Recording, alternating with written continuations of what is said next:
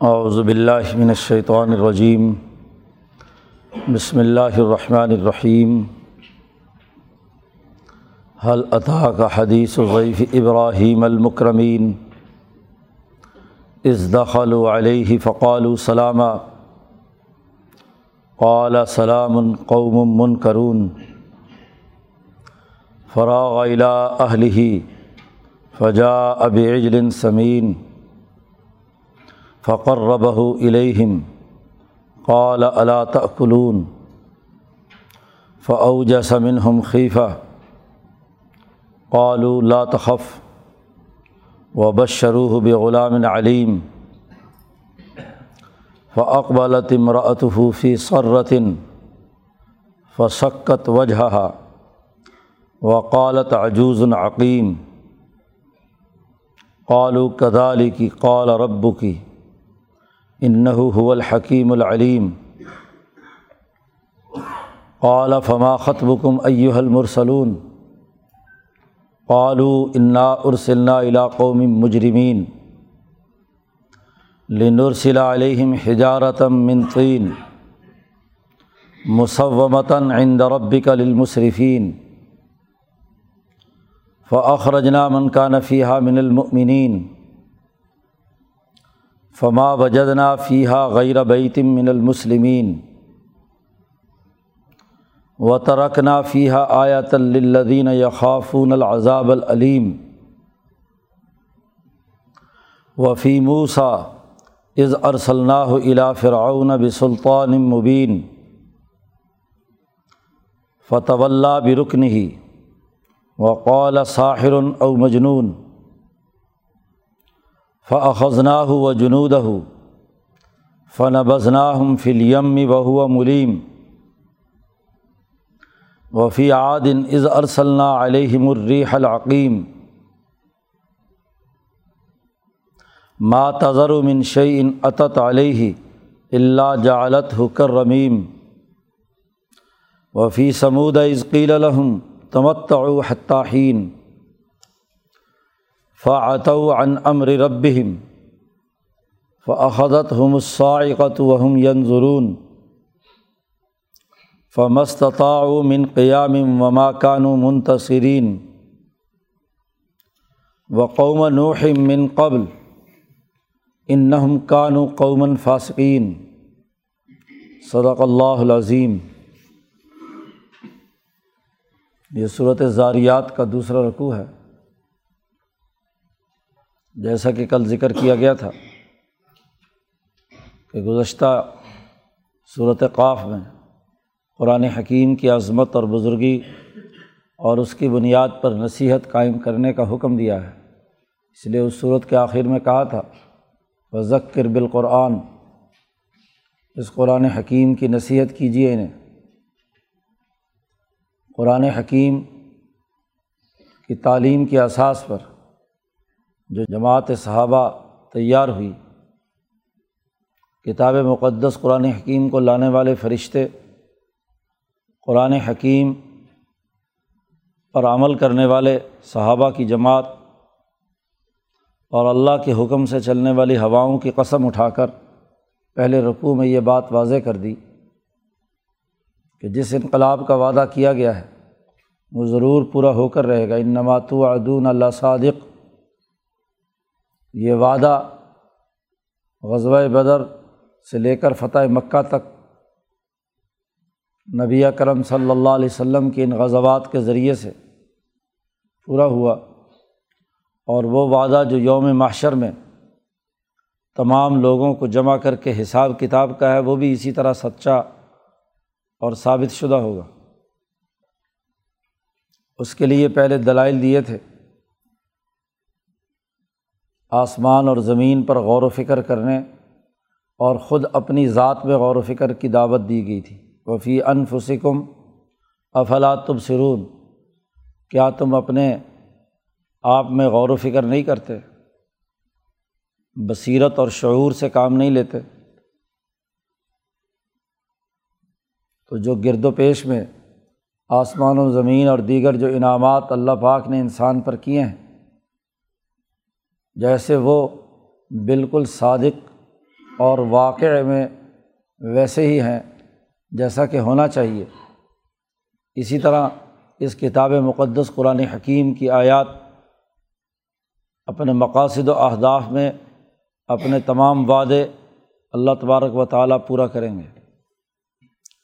اب تاریخی دلائل دیتے ہوئے ماضی کی تاریخ کے واقعات بیان کیے جا رہے ہیں کہ جیسے اسی طرح کے انقلابات ابراہیم علیہ السلام، موسیٰ علیہ السلام، قوم عاد و سمود اور پھر حضرت نو علیہ السلام کی قوم کے حوالے سے ہوئے کہ انہوں نے تکبر اور غرور کیا امبیا کی بات نہیں مانی، تو کس طریقے سے ہم نے انہیں تباہ و برباد کیا، ہلاک کیا؟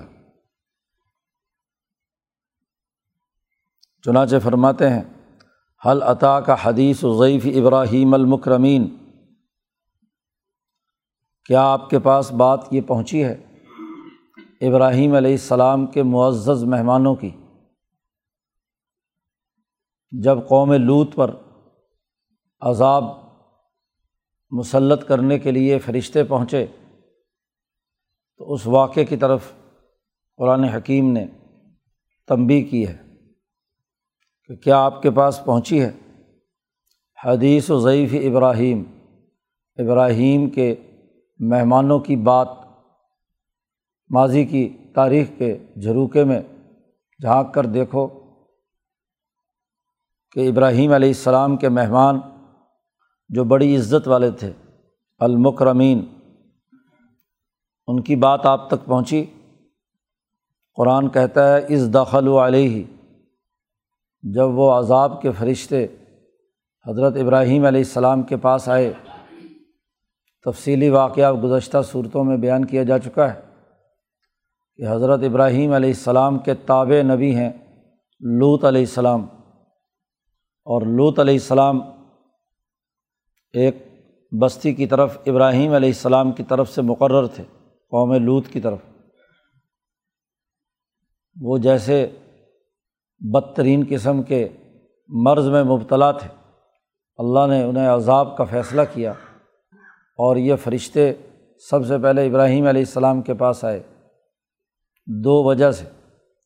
ایک تو ابراہیم علیہ السلام اصل نبی ہیں اور لوت علیہ السلام ان کے تابع ہیں۔ ماتحت نبی ہیں۔ اس لیے پہلے ابراہیم علیہ السلام کو مطلع کرنا ہے۔ کہ جس قوم کی طرف آپ نے اپنے بھانجے لوت علیہ السلام کو بھیجا ہے، وہ اب ان کا انکار کے نتیجے میں عذاب کی مستحق ہو چکی ہے۔ دوسرا، اسی موقع پر ابراہیم علیہ السلام کی دعا قبول کی گئی اور انہیں حضرت اسحاق علیہ السلام کی پیدائش کی خوشخبری سنائی جا رہی ہے۔ یہ تفصیلی بات بھی پیچھے گزر چکی ہے۔ کہ سارا جو حضرت ابراہیم کی بیوی تھیں، بوڑھی ہو چکی تھی، اولاد نہیں تھی۔ اسماعیل علیہ السلام حاجرہ کی بیٹے ہیں، جو دراصل لونڈی تھیں سارا کی۔ ان کے یہاں جب بیٹا اسماعیل پیدا ہو گیا، تو انہوں نے کہا کہ انہیں دور چھوڑا تو حضرت ابراہیم علیہ السلام حاجرہ کو تو مکہ مکرمہ میں چھوڑ آئے۔ چودہ سال بڑے ہیں حضرت اسماعیل علیہ السلام۔ چودہ سال بعد سارا کے یہ بیٹا اسحاق پیدا ہوتا ہے، تو اس کی خوشخبری سنانے کے لیے بھی فرشتے آئے تھے۔ قرآن نے اس کا منظر کھینچا ہے کہ اس داخل و علیہ، جب وہ فرشتے حضرت ابراہیم علیہ السلام کے پاس داخل ہوئے، تو سب سے پہلے آتے ہی حضرت ابراہیم کو انہوں نے سلام کیا فقال و سلامہ آپ پر سلامتی ہو۔ سلام کا لفظ یہ بھی دراصل السلام علیکم ہے۔ بعض لوگ جو انتہا پسندی پیدا کرتے ہیں کہ لفظ السلام علیکم کہیں گے تو وہ السلام ہوگا ورنہ نہیں۔ قرآن حکیم میں یہ کئی جگہ استعمال ہوا ہے۔ جنت والوں کے لیے بھی سلام علیکم کا لفظ استعمال ہوا ہے، سلامہ کا لفظ استعمال ہوا ہے۔ تو انہوں نے سلام کیا۔ قال، سلام۔ ابراہیم علیہ السلام نے بھی ان سے کہا، سلام، تم پر سلامتی ہو۔ لیکن دل میں یہ محسوس کیا کہ یہ کوئی اجنبی سے لوگ ہیں۔ قوم و من کرون حضرت شاخ الند نے ترجمہ کیا، اوپرے لوگ اجنبی۔ ان سے پہلے کوئی تعارف نہیں ہے، کون لوگ، کہاں سے آئے۔ فراغ الا اہل ہی سلام کر کے بٹھا دیا۔ دل میں سوچا کہ اجنبی لوگ ہیں لیکن مہمان ہیں۔ اس لیے قرآن حکیم نے پہلے ضیف ابراہیم کہا ہے۔ ابراہیم کے مہمان ہیں اور مہمان گھر آ جائے خواہ اجنبی ہی کیوں نہ ہو تو اس کے کھانے پینے کا بندوبست کرنا یہ امبیا کا طریقۂ کار ہے۔ ہر شریف آدمی اس کا لحاظ رکھتا ہے۔ بہت ہی کوئی کنجوس بخیل سرمایہ پرست ہو۔ جو آنے والے مہمان کو کھانے کا نہ پوچھے۔ فراغ الا اہل ہی چنانچہ حضرت ابراہیم علیہ السلام اپنے گھر کی طرف دوڑے، اپنی بیوی کے پاس گئے۔ اور وہاں سے فجا اب عجل سمین۔ تو لائے گھی میں تلا ہوا بچھڑا۔ بے عجل بچھڑا۔ اور سمین، سمن۔ گھی کو کہتے ہیں۔ تو گھی لگا ہوا یعنی اس میں بھنا ہوا، تلا ہوا، تو بھنا ہوا ایک بچھڑا پورا مہمان رشتے کافی ہیں، تو ان تمام کے لیے ایک پورا بچھڑا بھون لیا۔ اس لیے عربوں کا ابراہیم علیہ السلام کی اولاد میں یہ سنت جاری ہے کہ وہ مہمان کے آنے پر کوئی بڑا جانور ذبح کرتے ہیں۔ بچھڑا، اونٹ دمبا، بکرا اور وہ آگ پر پکاتے ہیں، گھی لگا کر۔ تو بےعجل سمین، تو گھی میں تلا ہوا بچھڑا، بھنا ہوا، لے آئے۔ فقر ربہ الہم اور پھر ان فرشتوں کے سامنے وہ رکھا، قریب کیا۔ قالا، انہوں نے محسوس کیا کہ انسان تو اس کے سامنے بھنا ہوا۔ بچھڑا آ جائے تو وہ ایسے ہی خواہش پیدا بھی ہوتی ہے اور کھانا شروع کر دیتے ہیں اور مہمانی کا اصول بھی ہے کہ جب میزبان نے کھانا چن دیا تو اب مہمانوں کو آگے بڑھ کر کھانا کھانا چاہیے۔ لیکن انہوں نے محسوس کیا کہ فرشتے اسے جیسے کوئی بھوک یا اشتہا کی چمک آنکھوں میں ہوتی ہے، وہ بھی نہیں ہے اور نہ ہی اس کی طرف ہاتھ بڑھا رہے ہیں۔ تو ابراہیم علیہ السلام نے ان سے پوچھا اللہ تعقلون کیوں نہیں کھا رہے تم؟ لیکن دل میں محسوس کیا خوف فعو جیسا من ہم خیفتاً تو دل میں انہوں نے خوف محسوس کیا کہ عام طور پر مہمان کھانا کھانا شروع کر دیتے ہیں، لیکن جو بد نیتیں سے آئیں چوری، ڈاکہ، قتل کے لیے، تو دوسرے کا نمک نہیں کھاتے۔ تو اس لیے شاید یہ کوئی غلط نیت سے داخل ہوئے ہیں۔ پہلے ہی اجنبی محسوس ہو رہے تھے، لیکن انہوں نے کھانے کو جب ہاتھ نہیں لگایا تو اس سے مزید خوف محسوس ہوا۔ اور یا اس حوالے سے بھی خوف محسوس ہوا ظاہر عذاب کے فرشتے تھے جنہوں نے قوم لوت پر پتھر برسانے تھے۔ تو ایک ایسا دستہ جو کسی جنگ اور لڑائی کے لیے تیار ہو کر آیا ہے، تو اس کے تیور ذرا مختلف ہوتے ہیں۔ تو ان کے تیور دیکھ کر دل میں خوف محسوس ہوا۔ فرشتوں نے سمجھ لیا کہ ابراہیم علیہ السلام پر خوف کی کیفیت تاری ہے۔ قالو، کہنے لگے، لا تخف، ڈریے مت۔ تبھی خوف ہر ایک انسان کو ہوتا ہے۔ انسان نہ ہو سرے سے کیا ہے؟ خوف ہی نہ آئے، تو وہ تو پتھر دل ہے۔ اس کا انسانیت سے کیا کام؟ امبیا کی نبوت کے منافی بات نہیں ہے خوف۔ عصمت امبیا کے قطعی طور پر مخالف بات نہیں ہے۔ ڈرنا اور وہ بھی طبی طور پر ڈرنے والی چیز سے۔ تو وہ انسان کا خاصہ ہے، بشریت کا تقاضا ہے۔ جیسے موسا علیہ السلام بھی جادوگروں کے جادو اور بڑے بڑے سانپ اور سپولیے بننے کے نتیجے میں ان پر بھی ایک طبی خوف طاری ہوا۔ حالانکہ اللہ پہلے کہہ چکے تھے کہ یہ اگر معاملہ ہو تو اپنی لاٹھی پھینکنا، لیکن ایک طبی خوف یہ عصمت انبیاء کے مخالف نہیں ہے۔ ایسے ہی یہاں ابراہیم علیہ السلام کو خوف محسوس ہوا تو فرشتوں نے تسلی دی کہ اللہ تخف۔ آپ مت گھبرائیے۔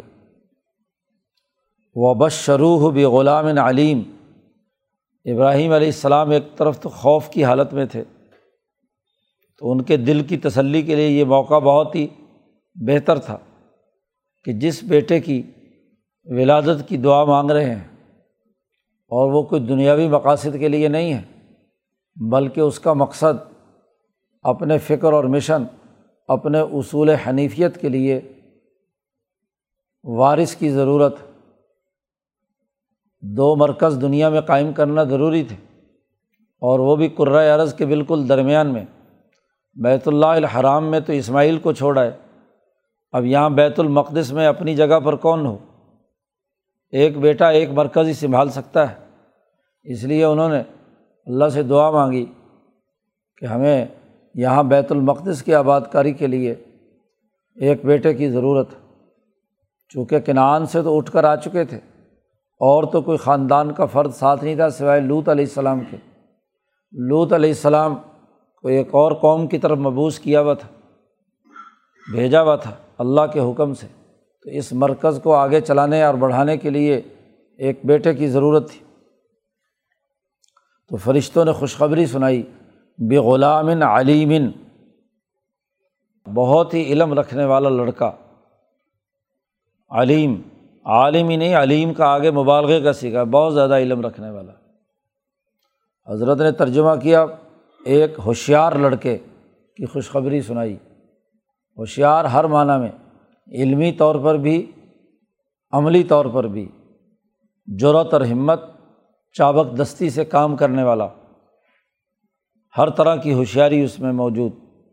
تو ہم نے ایک ہوشیار لڑکے، علیم علم و شعور کا حامل اور عمل کا ہاں جی بہت اہم نمائندہ ہم نے ان ان کی خوشخبری سنائی۔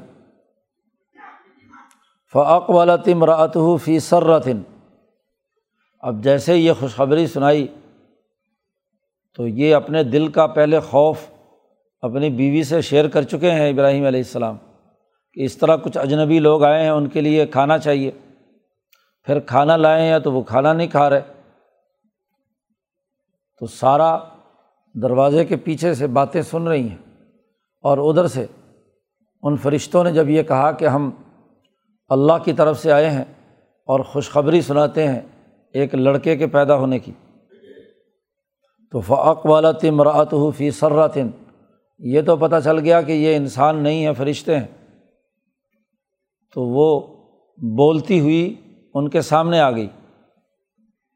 امراۃ ہو ابراہیم کی بیوی حضرت سارہ فی سراتن سرا عربی میں کئی معنوں کے لیے استعمال ہوتا ہے۔ شور شغب مچانا، چیخنا، چلانا، زور زور سے باتیں کرنا۔ تو چونکہ ایک بالکل نئی بات انہوں نے کہی، تعجب خیز بات کی۔ جیسا کہ پیچھے صورت میں کہا تھا آتا عجبین من امر اللہ۔ تعجب کے طور پر بڑی تیزی کے ساتھ بولیں۔ اور فسکت وجہ اور آدمی جب کسی چیز پر تعجب کا اظہار کرتا ہے تو ماتھے پہ ہاتھ مارتا ہے، تو فسکت وجہ اپنے چہرے پر ایسے ہاتھ مارا اور کہنے لگی، قالت عجوز العقیم کہ ایک بڑھیا اور وہ بھی بانجھ جی ساٹھ ستر سال سے اوپر کی عمر ہوگی۔ تو بڑھاپے میں کہاں اولاد؟ تو سر پر تعجب سے ہاتھ مار کر کہتی ہیں کہ میں تو بڑھیا ہوں عجوز العقیم بڑھیا بھی ہے اور بڑھیا بھی ایسی جو بانجھ ہے۔ اس سے آج تک کوئی اولاد پیدا نہیں ہوئی، آج اب اس کے یہاں بیٹا پیدا ہوگا۔ تو یہاں چہرے پر ہاتھ مارنا، یہ دنیا بھر میں تعجب کی علامت سمجھا جاتا ہے۔ آج کل کچھ بے وقوف ہیں، اپنی حماقتوں کا اظہار کرنا اور آیات قرآن سے غلط طریقے سے استدلال کرنا یہ طریقۂ کار لوگوں نے بنا لیا ہے۔ اب اس آیت سے ایک بے وقوف اور احمق آدمی کہتا ہے ماتم ثابت ہو گیا۔ جی ماتم کے ثبوت کے لیے سینا کوبی کے لیے، منہ پر تھپڑ مارنے کے لیے یہ دلیل ہے کہ دیکھو حضرت سارہ نے ماتم کیا تھا تو ہم حسین کا ماتم کیوں نہ کریں۔ ایسے احمق اور بے وقوف ہیں کہ نہ اس آیت کا سیاق و سباق سمجھتے ہیں نہ کچھ۔ یہاں ماتم کر رہی ہیں وہ۔ اس لیے قرآن نے دوسری جگہ پر کہا عطا جبینہ من امر اللہ، کیا تو تعجب کا اظہار کر رہی ہے؟ تو تعجب کے طور پر آدمی ماتھے پہ ہاتھ مار کر کہتا ہے کہ یہ کیسے ممکن ہے؟ میں تو بڑھیا ہوں، بانجھ ہو چکی ہوں، میرے کیسے اولاد پیدا ہوگی؟ تعجب کا اظہار کر رہی یہاں کوئی مر گیا تھا جس کا ماتم کر رہی ہیں؟ یہ تو خوشخبری کا موقع ہے۔ تو خوشخبری کے موقع پہ جو ہاتھ مارا جاتا ہے، اس کا ماتم سے کیا تعلق ہے؟ رشتے بولے، کہنے لگے کدا علی کی قال ربو کی پہلے تو خوشخبری سنائی تھی حضرت ابراہیم کو بشرو ہو ابراہیم کو انہوں نے خوشخبری سنائی۔ اب جب خاتون خانہ سامنے آ گئیں اور انہوں نے تعجب کا اظہار کیا، تو کہنے لگے فرشتے کدالی کی قول ربو کی تیرے رب نے ایسے ہی کہا ہے۔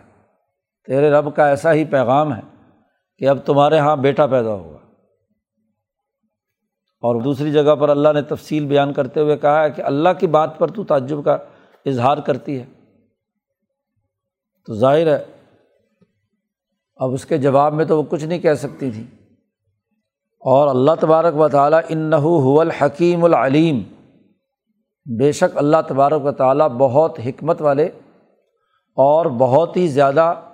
علم رکھنے والے ہیں۔ علیم، تو حکیم العلیم، غلام العلیم پیدا کرنا چاہتے ہیں۔ پیچھے غلام علیم ذکر کیا ہے۔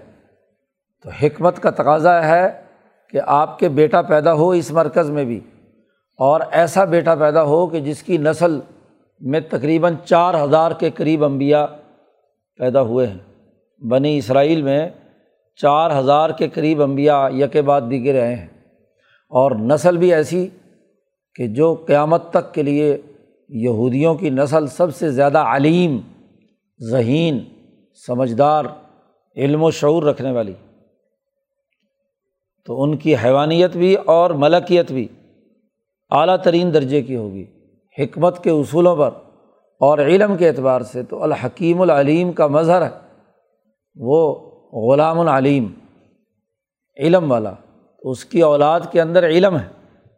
اب علم صحیح استعمال کریں یا غلط؟ علم صحیح استعمال کریں گے تو وہ انبیاء کے سچے وارث ہیں۔ اور اگر یہی علم ظلم و ستم پیدا کرنے کے لیے یہ استعمال کریں تو یہ وہ یہودی بدبخت بھی ہیں کہ جنہوں نے اپنے ہی امبیا کو قتل کیا۔ امبیا کو قتل کیا، آرے چلائے، ان کی کھال ادھیڑی وہاں بھی اپنے علم کا مظاہرہ کیا، لیکن ظلم کے راستے پر، سرمایہ پرستی، دولت کی وصولی، انسانیت کو غلام بنانے، تو اس کے نتیجے میں اللہ نے ضربت علیہم و ذلت ذلت اور مسکرت طاری رکھی۔ ذلت اور مسکرت میں گزرتے تھے، علم علم رکھتے تھے، اور اس ذلت کا بھی علم رکھتے تھے۔ پھر ایک لہر آتی ہے، تو پھر یہ اپنا کسی نہ کسی واسطے سے کسی دوسرے انسانوں کے ساتھ وابستہ ہو کر ہاں جی اپنے اسی علم کی بنیاد پر ایک نیا ظلم و ستم کا نظام قائم کر لیتے ہیں۔ تو ایسی اولاد ہم نے آپ کو دینی ہے، تو اللہ نے یہ وعدہ کیا ہے۔ تو یہ تو اسحاق علیہ السلام کی پیدائش سے متعلق ابراہیم علیہ السلام کی جماعت کی تیاری کا ایک نقشہ کھینچا۔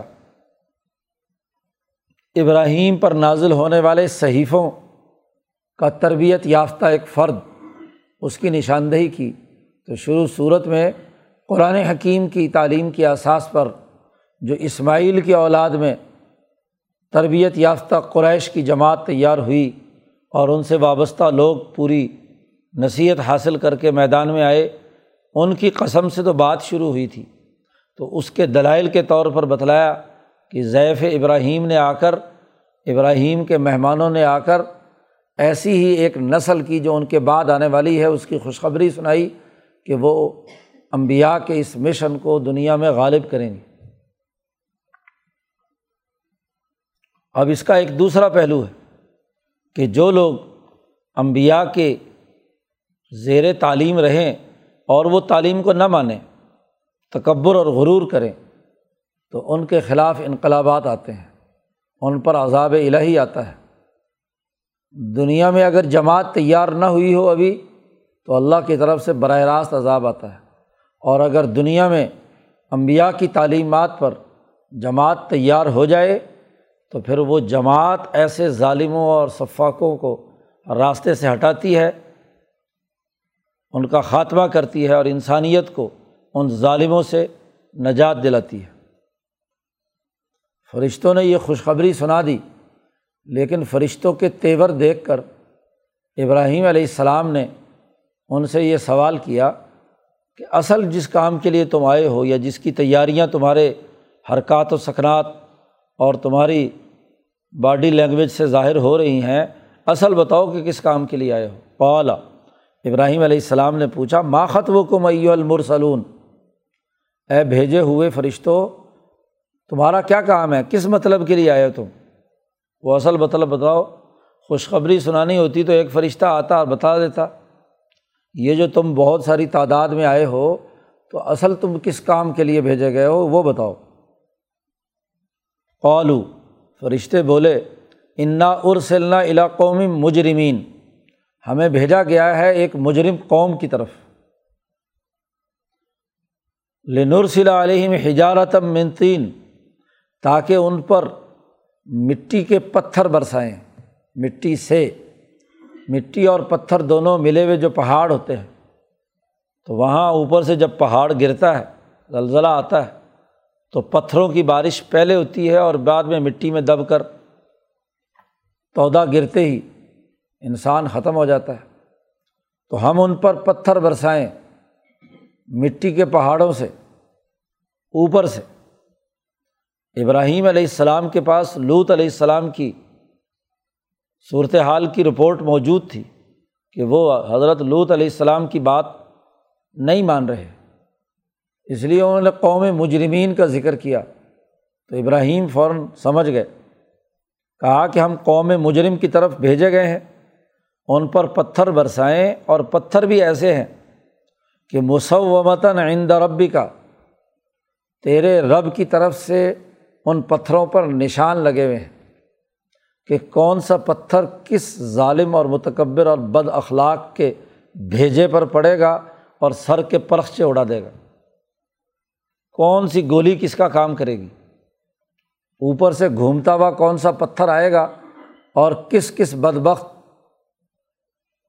کو اپنا ہدف اور نشانہ بنائے گا؟ مسومتاً عند ربک۔ تیرے رب کے یہاں وہ نشان لگائے ہوئے پتھر ہیں۔ اور یہ للمصرفین حد سے تجاوز کرنے والے دائرۂ انسانیت سے باہر کی حرکت کرنے والوں کے لیے اصراف حد سے تجاوز کر دینا جو دائرہ ہے۔ آدمی کو ایک روٹی کی بھوک ہے اور وہ ایک روٹی کے بجائے دس روٹیاں کھا جائے۔ تو یہی اصراف کہ اپنی حد سے زیادہ اس نے کھا لیا، ظلم کیا، تکبر کیا، غرور کیا۔ یہاں بھی یہی کہ عورتوں سے تعلق کے بجائے مردوں سے جنسی تعلق قائم کرنا یہ انسانیت کے دائرے سے باہر کی بات ہے۔ جس کی تفصیلات بھی پیچھے لوت علیہ السلام کے واقعے میں بیان کی جا چکی ہیں۔ یہاں تو اختصار کے ساتھ اس واقعے سے جو مطلوبہ نتائج اخذ کرنا ہے وہ بیان کیے جا رہے ہیں۔ فخرجنا من کا نفیہ مل المؤمنین ہم نے اس بستی میں سے جو مومن تھے، ان کو ہم نے باہر نکال لیا۔ فرشتوں نے جا کر لوت علیہ السلام سے کہا کہ اپنے تمام لوگوں کو لے کر رات کے اندھیرے میں بستی چھوڑ کر چلے جاؤ۔ فخرجنا من کا نفیہ مل المؤمنین لیکن معاملہ یہ تھا کہ اس پوری بستی میں صرف ایک گھرانہ تھا مومنین کا۔ فما وجد نہ فی ہا ہم نے نہیں پایا اس بستی میں غیر بیتم من المسلمین۔ ایک گھر کے علاوہ کوئی مسلمان نہیں پایا۔ اور وہ گھرانہ صرف حضرت لط علیہ السلام کا تھا۔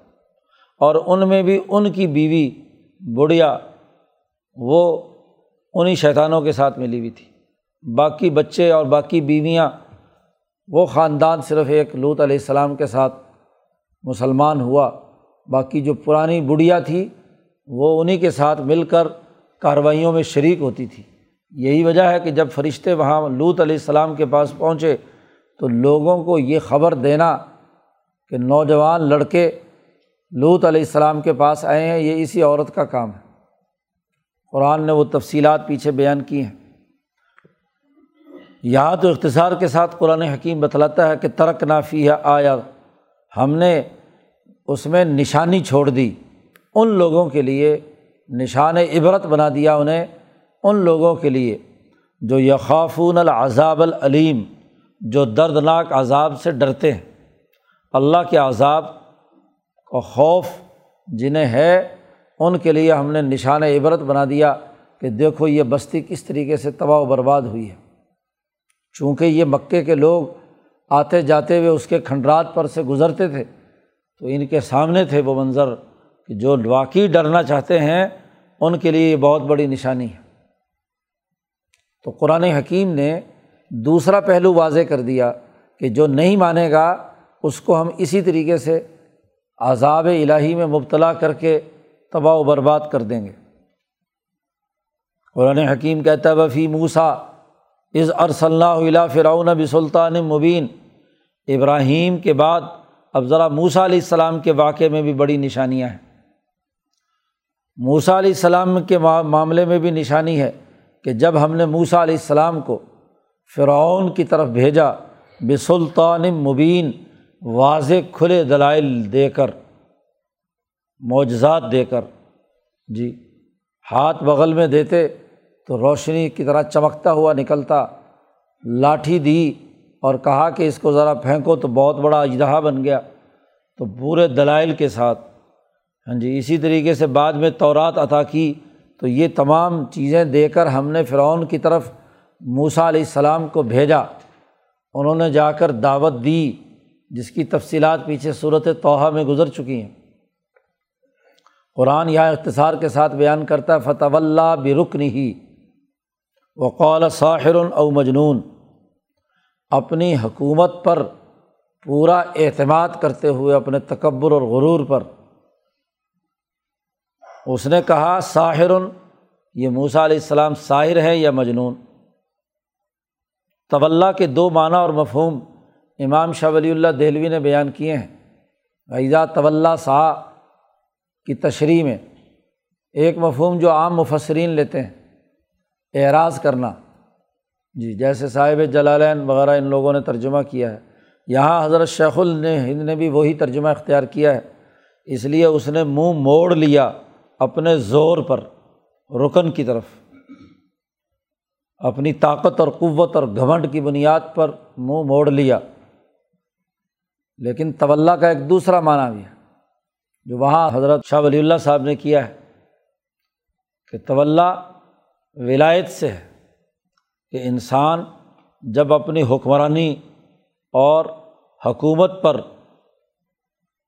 تکبر اور غرور کرتا ہے۔ حکمرانی کی طاقت کا استعمال کرتا ہے۔ تو چونکہ اپنے آپ کو حکمران، بلکہ حکمرانی کیا؟ انا ربکم العلیٰ کا دعوے دار تھا۔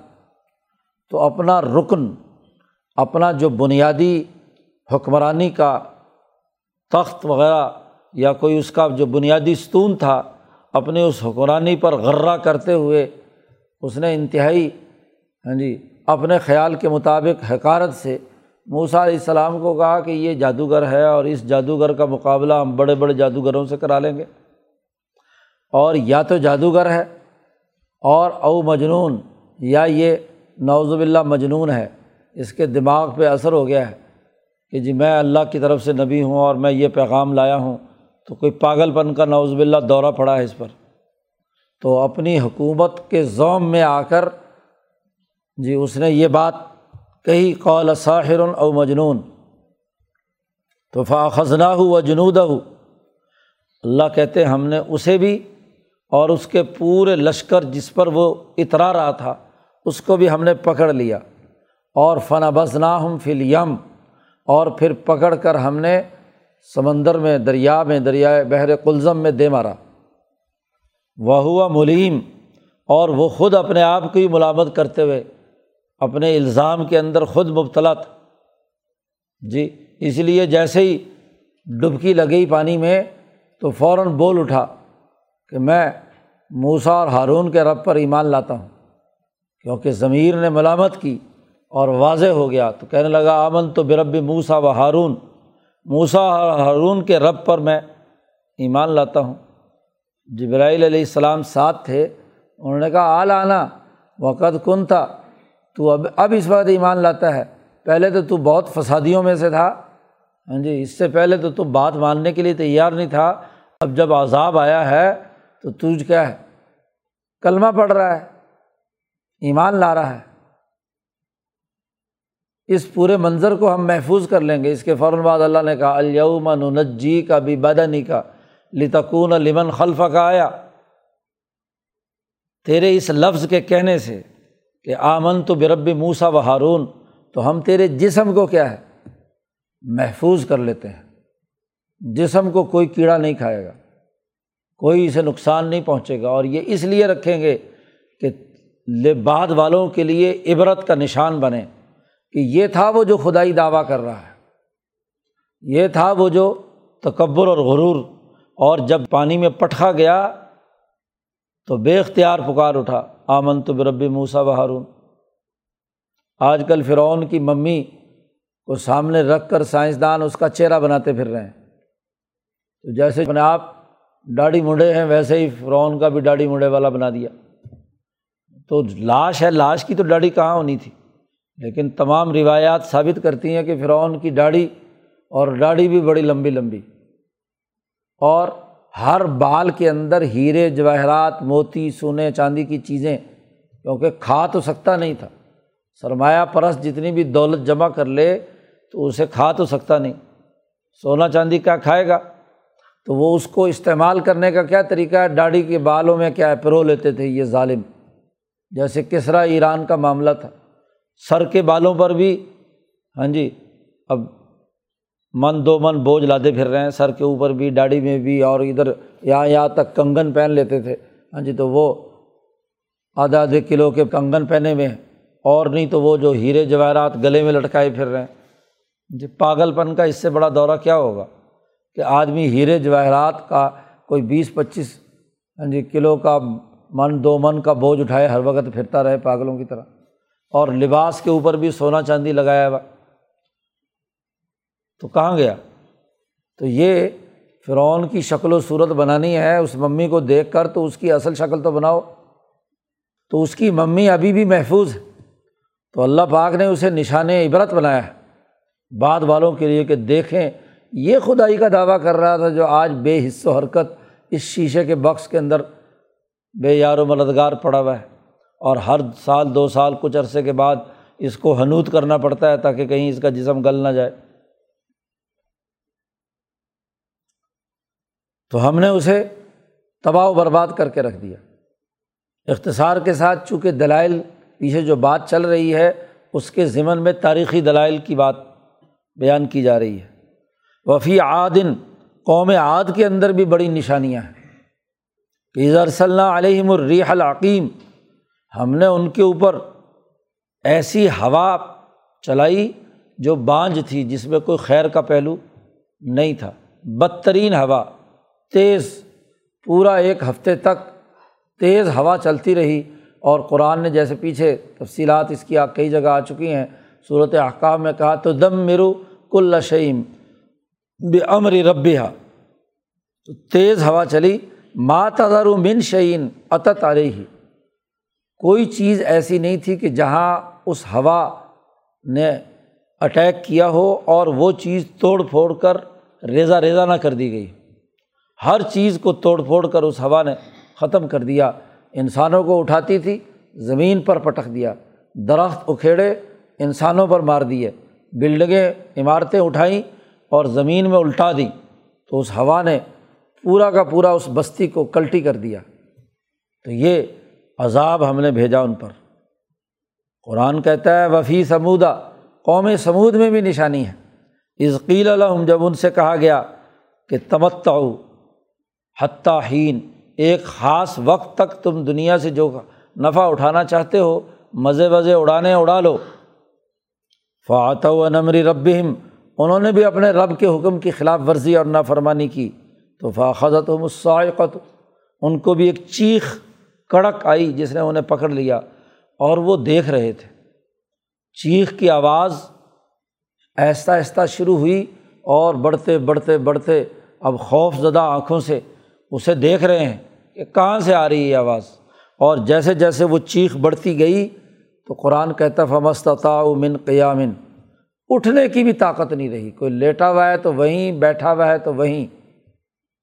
اتنی بھی استطاعت نہیں رہی کہ اٹھ کر کہیں بھاگ ہی جائیں۔ نہیں، وہیں پڑے پڑے چیخ کی آواز بڑھتی چلی گئی خوفناک طریقے سے۔ اور پردے کانوں کے پھٹنا شروع ہو گئے، آنکھیں مسق ہونا شروع ہو گئیں، وجود گلنا شروع ہو گیا۔ اور اسی طریقے سے تڑپ تڑپ کر ختم کر دیے گئے۔ وما کانو منتصرین، اور کوئی بھی ان کی مدد کو نہیں پہنچ سکتا یہی نہیں، ابراہیم سے پہلے کی تاریخ بھی یاد رکھو۔ وہ قوم نوحم من قبل، قوم نو جو اس سے پہلے گزری ہے، اس کا بھی تفصیلی قصہ پیچھے صورت حود میں بیان کر چکے ہیں۔ صورت مومنون میں بیان ہوا۔ وہ قوم نوحم من قبل ان نہ قوم فاسقین۔ وہ بھی بڑی فاسق قوم تھی۔ ہاں جی اللہ پاک نے ان پر بہت رحم کیا کہ ساڑھے نو سو سال تک انہیں نو علیہ السلام نے دعوت دی، لیکن اس دعوت کا اثر کچھ نہیں ہوا۔ صورت نو میں بھی اس کی تفصیلات بیان کی کہ نو علیہ السلام نے کہا، میں نے دن رات انہیں پکارا۔ داؤت قومی لے لوں و نہارا، لیکن فلم یزد ہم دعائی اللہ فرارا۔ دن رات ساڑھے نو سو سال میں نے انہیں دعوت دی، رات کو بھی، دن کو بھی۔ لیکن جتنا میں ان کو دعوت دیتا تھا، اتنا ہی کیا یہ فرار ہو کر بھاگتے تھے۔ تو قوم نوح پر بھی ہم نے یہ عذاب نازل کیا۔ تو مکے کے ظالم اور متکبروں کو مکی صورت ہے۔ بتلایا جاتا ہے، ذرا تاریخ دیکھو۔ نو علیہ السلام اور ابراہیم علیہ السلام موسا علیہ السلام اور ابراہیم سے پہلے عاد و سمود، ان تمام کے منظر نامے دیکھو کہ کس طریقے سے ان کے جرائم کی ہمیں سزا دی ہے اور یہ تمہارے لیے نشان عبرت ہے، اگر تم سمجھ جاؤ تو اب بھی اگر تم باز نہیں آؤ گے، اس کتاب مقدس قرآن حکیم کے مطابق نصیحت حاصل نہیں کرو گے تو تمہارے ساتھ بھی یہی معاملہ ہوگا۔ قرآن حکیم نے آخری رقوع میں اس کے مزید دلائل دے کر ان پر عذاب کی وارننگ اور دھمکی جاری کر دی ہے کہ اب تمہارے لیے نکلنے کا کوئی راستہ نہیں ہے۔ اللہ تعالیٰ قرآن حکیم کو سمجھنے اور اس پر عمل کرنے کی توفیق عطا فرمائے۔ اللہ